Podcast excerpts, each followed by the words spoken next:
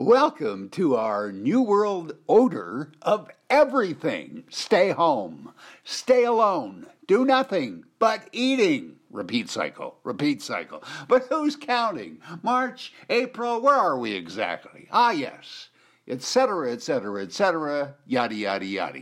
You know, I'd love to say in hindsight, but there's nothing 100% appearing in the rearview mirror quite yet.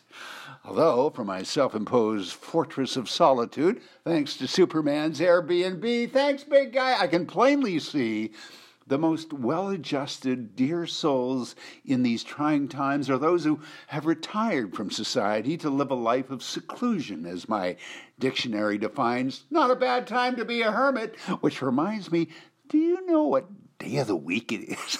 I've lost track. They all seem to run together now. And in fact, I'd be hard pressed to tell you even what month it is. I do remember it was a leap year when the sh- it hit the fan. Of course, I, I do go out once a week.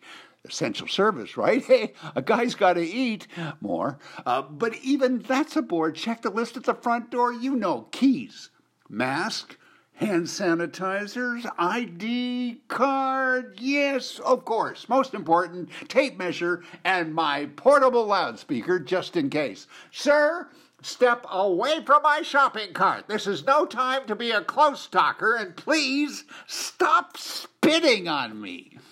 But you know, it may be hard to believe, but one day this is all going to be over. Who knows? I, I may even shake hands with someone again without my medical issue plastic gloves on 24 7. Call me crazy.